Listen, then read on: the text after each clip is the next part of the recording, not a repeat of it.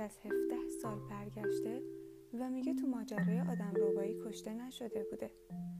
تا مشخص شدن همه موضوع قراره که تو خونه وینستن و هایدی پیش خانواده اونها زندگی کنه. فصل چهار با این حرف وینستن شروع میشه. به نظرم زندانیا از کسایی که آزادشون می‌کنن بیزارن. آزادی یه چیز خیلی مهمو به هم می‌زنه. توی حال خودت بودن و هم صحبتش میگه؟ چرا همش میگی مثل زندان بوده؟ خب واقعا هم زندان بود دیگه. از که اینو فهمیدی؟ هی وقتی ازش آزاد شدم. از اولین قدمایی که به سمت بیرون برداشتی بگو. کارولین اواخر اکتبر اومد. تا مدتی رو با ما زندگی کنه. سلام من کارولین هستم. تو هم باید وینستن باشی. منتظرت بودم. سر میز شام یه دسته گل توی گلدون بود. کارولین گلها رو با خوشحالی برداشت و به پدر گفت ممنونم یادت بود. مادر از پدر پرسید چی یادت بود؟ کارولین جواب داد شقایق. و رفت اون طرف میز به سمت پدر و دقیقا زیر گوشش رو بوسید. باورم نمی‌شد.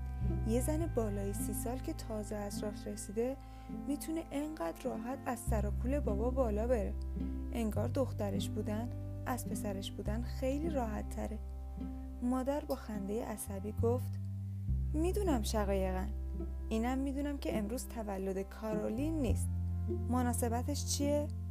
کارولین گفت مامانم امروز پنجه و هفت ساله میشه. عاشق گل شقایق بود. مادر با نگاهی به پدر گفت چه فکر بکری چارلز؟ هایدی که بین مادر و کارولین نشسته بود خواست ها را از گلدون در بیاره و مادر با یکی از اون لبخندهای ساختگی از کارولین سرسری اجازه خواست کارولین دستهای هایدی رو که مثل یه چنگک شکسته به سمت گلها می‌رفت یک دقیقه ای تماشا کرد و بعد خودش گلدون رو به دست هایدی داد مامان زنگ زد و غذا رو سرو کردن.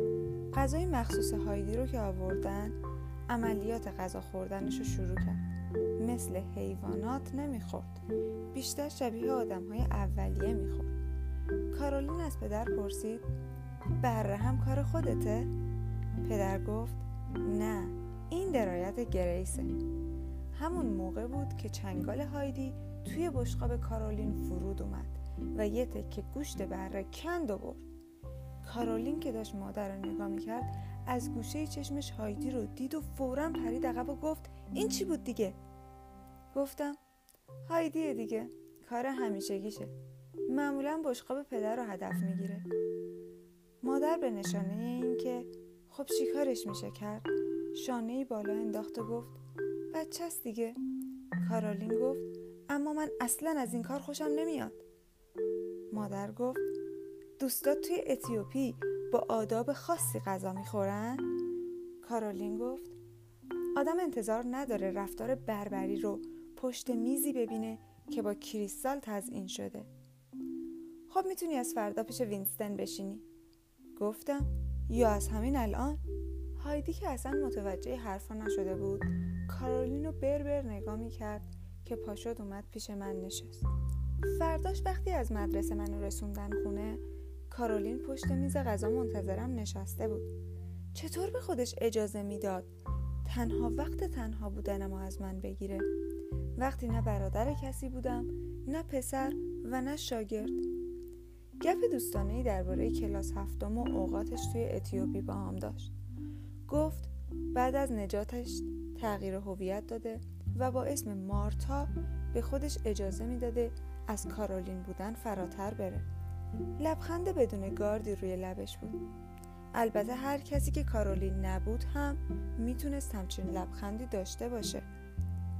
اون پنجشنبه وقتی از مدرسه رسیدم هر دو خواهرم پشت میز منتظرم نشسته بودن. کارولین گفت میره از کورا برام غذا بگیره. هایدی به هم زیر لب گفت زیاد ازش خوشم نمیاد. با هم هیچ حرفی نزده. بزرگتره باید سر صحبت باز کنن. گفتم هایدی با اینجور قانونا هیچ وقت نمی‌تونی دوست پیدا کنی. کارولین که اومد هایدی گفت ما می‌خوایم بازی کنیم. کارولینم پا شد و رفت. زیاد خوشم نیامد به هایدی گفتم بیا از کارولین بخوایم وسایل رو قایم کنه که کشف گنج بازی کنیم. هایدی جواب داد نه لوئلن این کارو می‌کنه. کارولین رو لازم نداریم. زیر لب گفتم شاید من دارم.